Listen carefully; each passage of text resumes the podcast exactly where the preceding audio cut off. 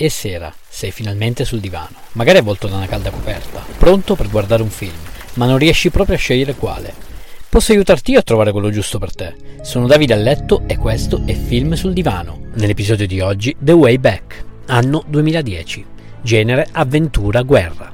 Lo potete trovare su Rai Play e Now TV. Nel cast abbiamo Ed Harris, famoso per The Truman Show e Pain and Gain, Colin Farrell, famoso per SWAT e In linea con l'assassino, Jim Sturgis, famoso per Upside Down e Geostorm.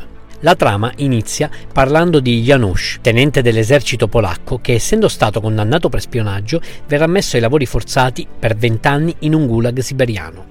Insieme ad altri sei carcerati riuscirà ad evadere, così i sette cominceranno la fuga lunga migliaia di chilometri, patendo il freddo siberiano all'inizio e il terribile caldo del deserto alla fine. Tra fame, malattie e sete si vedrà che il gruppo verrà decimato. Uno di loro, Balka, un criminale russo facente parte degli Urchi, ossia detenuti autorizzati dalle guardie dei Gulag per far rispettare l'ordine con la forza. Comunque dicevo, Balka lascerà il gruppo una volta arrivati al confine tra Unione Sovietica e Mongolia per rimanere in terra natia. Altri moriranno di stenti, non voglio spoilerare chi morirà per come. Comunque il gruppo o meglio alcuni di loro proseguiranno verso la loro meta, per esempio quella di Janusz, che ha come unico obiettivo quello di poter tornare dalla moglie e perdonarla. Sì, perché dovete sapere che all'inizio del film si vedrà la moglie torturata da alcuni soldati comunisti intenti ad estorcerle una confessione falsa, ma che lei per la disperazione cederà e confesserà appunto.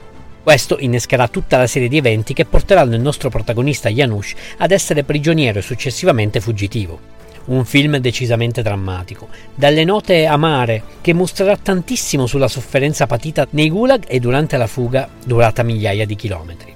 Questo film non è del tutto inventato, ma non è neanche una storia vera, è ispirato alle memorie di Stavomir Rawicz, spero di averlo pronunciato correttamente, che ha scritto Tra noi e la libertà, dove racconta appunto della sua fuga da un gulag siberiano. Ti è piaciuto questo episodio? Vorresti una puntata dove parlo di un film, regista o attore in particolare? Fammelo sapere cercandomi su Instagram, sono Film sul Divano. Rispondi, commenta e sarò felice di accontentarti. Ciao!